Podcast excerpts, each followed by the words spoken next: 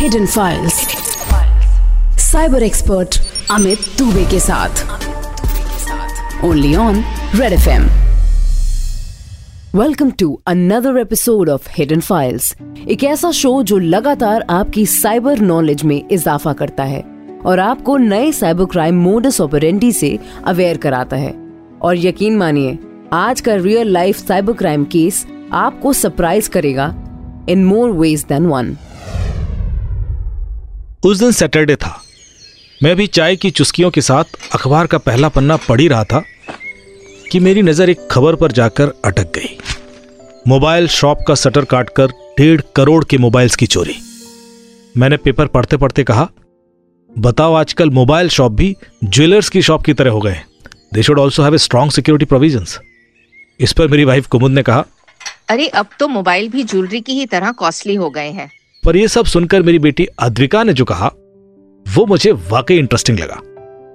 अद्विका ने कहा पापा ये चोर मोबाइल चुरा कर बेचेंगे कहाँ? आई I मीन mean, जो भी इनको यूज़ करेगा उससे तो आप पकड़ ही लेंगे ना? आई एम आई से अद्विका की बात सही थी पर आज भी मार्केट में करीब 10 से 15 परसेंट चोरी के फ़ोन ही बिकते हैं और चोरी के फोन्स का एक बड़ा मार्केट है। मैंने कहा बेटा कई बार कुछ लोग इन फोन्स के आई नंबर चेंज कर देते हैं और इस वजह से हम इन्हें ब्लॉक नहीं कर पाते।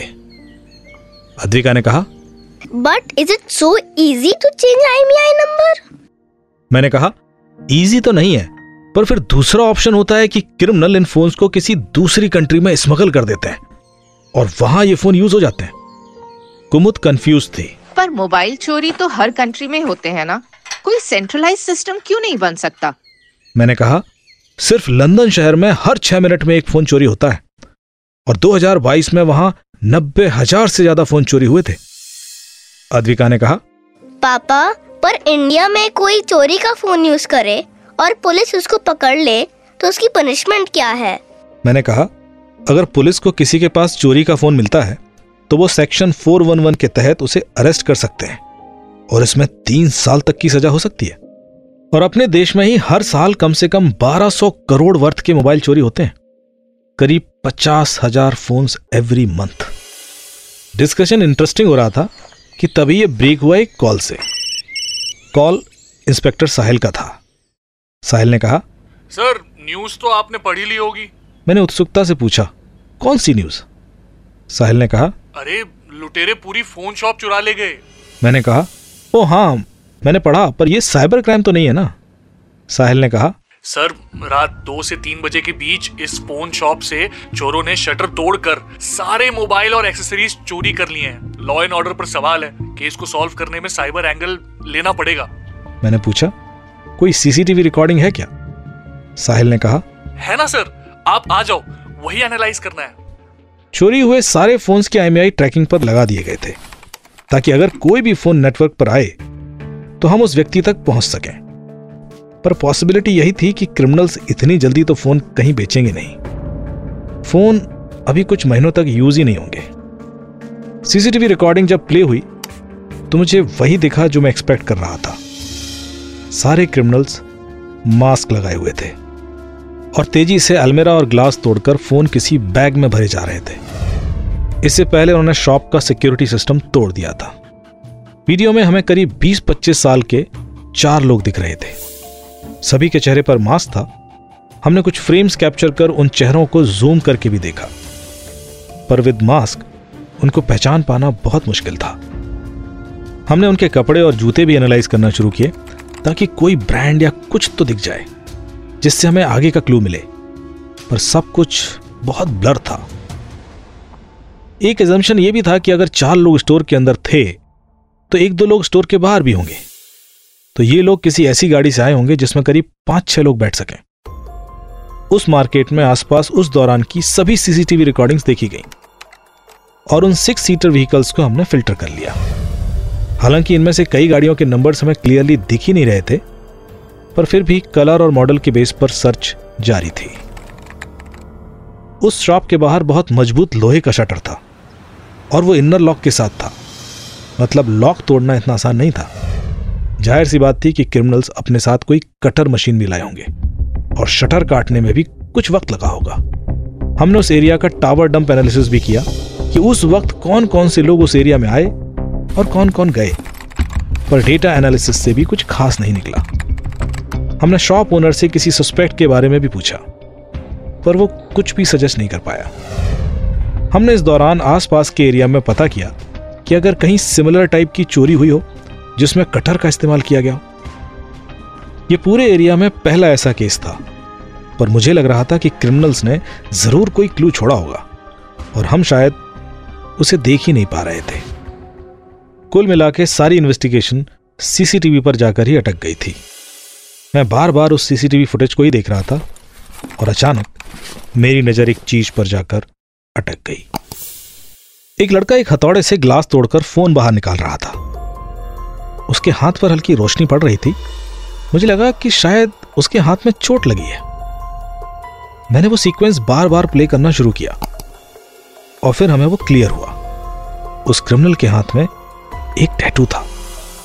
हमने उस फ्रेम का इमेज एनहांसमेंट किया और उस इमेज को फ़िल्टर किया तो टैटू क्लियरली दिखने लगा। ये एक ड्रैगन टैटू था। थोड़ा अनयूजुअल ये एक बड़ा ब्रेक थ्रू हो सकता था। हमने उस एरिया और आसपास के एरिया में सभी टैटू शॉप्स को खंगालना शुरू किया। और यह डेटा कलेक्ट किया कि क्या उनमें से किसी ने कभी किसी की हथेली के पिछले हिस्से में कोई ड्रैगन टैटू बनाया हो। हमने social media profiles like Instagram पर भी ड्रैगन टैटू नाम से सर्च करना शुरू किया और हमें कई सारे प्रोफाइल्स मिलने शुरू हो गए। उनमें से कुछ लोगों ने बड़ी क्लियरली अपनी हथेली के पिछले हिस्से के ड्रैगन टैटू को फ्लॉन्ट किया था। ऐसे करीब आठ प्रोफाइल्स हमें मिल गए थे, जो आसपास के एरिया के ही थे। हमने उन सभी प्रोफाइल्स को एक एक कर एनालाइज करना शुरू किया। उनकी बैकग्राउंड, उनकी एजुकेशन, उनके इंटरेस्ट। पर कमाल की बात यह थी कि सभी प्रोफाइल्स काफ़ी रिच बैकग्राउंड से लग रहे थे। ये लोग चोरी क्यों करेंगे? हमने उन सभी प्रोफाइल्स के मोबाइल नंबर्स निकाले और उनकी चोरी के दिन और समय पर उन सब की लोकेशंस देखी। पर उनमें से किसी की भी लोकेशन उस दिन मोबाइल मार्केट में नहीं थी। मामला एक बार फिर फंस गया था। इस बीच इंस्पेक्टर साहिल को एक फ़ोन आया। फ़ोन एक टैटू वाले का था और उसका कहना था कि कोई लड़का उसकी शॉप पर अपने हाथ का ड्रैगन टैटू रिमूव कराने आया था। पर जब शॉपकीपर ने उसे वेट करने को कहा तो वो भाग गया। साहिल ने तुरंत उस टैटू वाले के पास पहुंचकर वो सारे इंस्टाग्राम प्रोफ़ाइल दिखाए जो हमने ओसेंट करके निकाले थे, और जिन लड़कों के हाथ में सिमिलर टैटू था। पर उस टैटू मेकर के हिसाब से वो लड़का उनमें से कोई भी नहीं था। यह बात थोड़ी अजीब थी। लड़का इसी एरिया में था। उसके हाथ में टैटू भी है। वो इसी एरिया में टैटू रिमूव कराने भी आया, और फिर डर के भाग गया। मतलब चोर हमारी आँखों के सामने था, पर हमें दिख नहीं रहा था। इंस्पेक्टर साहिल ने जब मुझे ये रिपोर्ट दी तो मेरे दिमाग में एक घंटी बजी।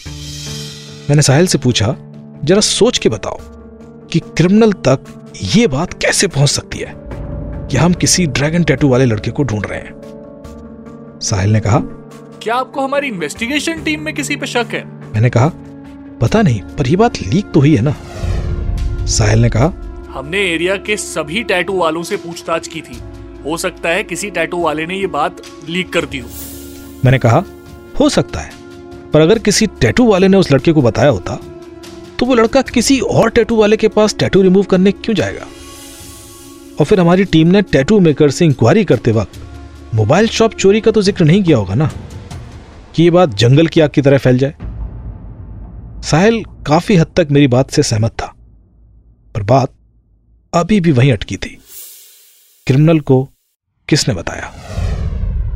मैं घर आके अपनी वाइफ कुमुद से इसी केस के बारे में बात कर रहा था और कुमुद ने कहा देखो किसी ने तो बताया है। ऐसे ही तो क्रिमिनल टैटू रिमूव कराने नहीं गया होगा। और जिसने भी बताया है उसे इसका कुछ तो बेनिफिट है।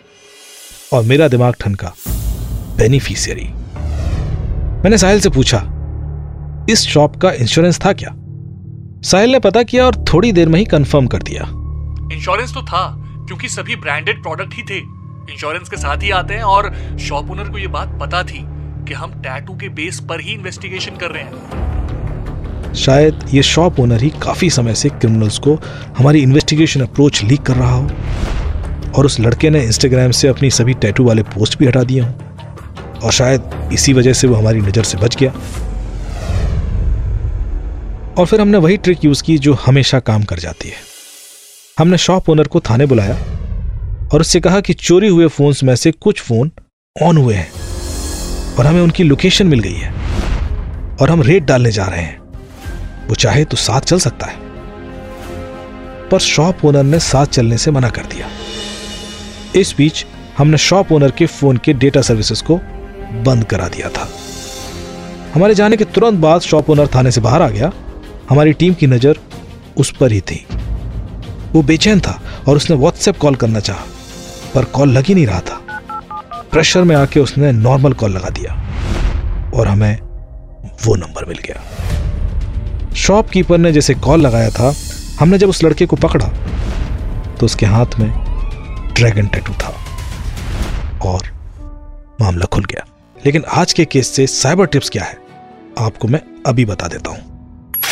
अगर आपका फ़ोन चोरी हो जाता है तो आपकी जानकारी के लिए बता दूँ कि गवर्नमेंट ने एक डेडिकेटेड पोर्टल स्टार्ट किया है, जिस पर कोई भी चोरी का फ़ोन ब्लॉक किया जा सकता है। ये पोर्टल है www.sancharsaathi.gov.in यहाँ आप ये भी चेक कर सकते हैं कि कहीं किसी और ने आपके नाम से आपका आधार कार्ड यूज़ कर कोई और सिम तो इश्यू नहीं करा रखा है। ये सब जानना और समय समय पर चेक करते रहना बहुत ज़रूरी है। इस पोर्टल पर पिछले साल करीब 46 लाख रिक्वेस्ट रिसीव हुई और उसमें से करीब 32 लाख रिजॉल्व भी हुई हैं। तो इसका फ़ायदा उठाएँ और दोस्तों को भी बताएँ। आपके साइबर सवाल का भी इंतज़ार मुझे रहता है। देखते हैं आज का साइबर सवाल किसने पूछा है। हेलो अमित जी मैं कानपुर से एक स्मॉल बिज़नेस का ओनर हूँ और मैं आपसे ये पूछना चाहता हूँ कि स्मॉल बिज़नेस को साइबर सेफ़ रखने के लिए क्या करना चाहिए? मुकुल जी बहुत ज़्यादा ज़रूरी सवाल है। क्योंकि आमतौर पर जो एस होते हैं स्मॉल और मीडियम स्केल इंडस्ट्रीज़ वो अपनी डेटा सिक्योरिटी या आईटी सिक्योरिटी को लेकर बहुत ज़्यादा कॉन्शियस नहीं होते। और इस वजह से अक्सर परेशानी में पड़ जाते हैं, या तो उनके ऊपर रैंसमवेयर अटैक हो जाता है, उनका पूरा डेटा लीक हो जाता है डेटा डिलीट हो जाता है, और उनके बिज़नेस का काफ़ी नुकसान हो जाता है। कई बार मेरे पास ऐसी कंप्लेंट भी आई है कि पूरा का पूरा बिज़नेस बंद करना पड़ा, क्योंकि सारा का सारा डेटा डिलीट ही हो गया था। और रिसेंटली आए हुए डेटा प्रोटेक्शन बिल के बाद तो ये और भी ज़्यादा ज़रूरी हो जाता है, क्योंकि यदि आपकी कंपनी पर कोई साइबर अटैक होता है और ये डेटा चोरी होता है तो आपके ऊपर डेटा प्रोटेक्शन बोर्ड की तरफ़ से 250 करोड़ रुपए तक की पेनल्टी लगाई जा सकती है। तो ध्यान रखें, अपने सर्वर्स और अपने एंड पॉइंट्स को पूरी तरह सुरक्षित रखें। आमतौर पर यह सिक्योरिटी तीन लेयर पर अचीव होती है पीपल प्रोसेस टेक्नोलॉजी आपकी टेक्नोलॉजी अपग्रेडेड होनी चाहिए आपके प्रोसेस इंटैक्ट होना चाहिए रेगुलर सिक्योरिटी ऑडिट्स होना चाहिए, और आपके लोगों में भी साइबर सेफ्टी अवेयरनेस होना चाहिए ताकि वो कोई गलती ना करें। और टेक्नोलॉजी के लिए end point protection system cloud security solutions intrusion prevention system intrusion detection system antiviruses routers and firewalls ये सारे प्रोविजंस आपके नेटवर्क में होने चाहिए। यदि ये नहीं है और ये अपडेटेड नहीं है तो फिर आप क्रिमिनल्स के नेक्स्ट टारगेट हैं। उम्मीद करता हूँ कि मुकुल के सवाल के जवाब सभी स्मॉल बिज़नेस ओनर्स के काम आएगा और आपके साइबर सवाल नेक्स्ट वीक हिडन फाइल्स पर सॉल्व करने लौटूँगा मैं cyber security expert Amit Dubey. Mean show पर फीडबैक आप रेड एफएम इंडिया के सोशल मीडिया हैंडल्स पर और मुझे इंस्टा पर एट साइबर दुबे के हैंडल्स पर दे सकते हैं। We will see you next week इसलिए साइबर सुरक्षित। रेड एफएम बजाते रहो।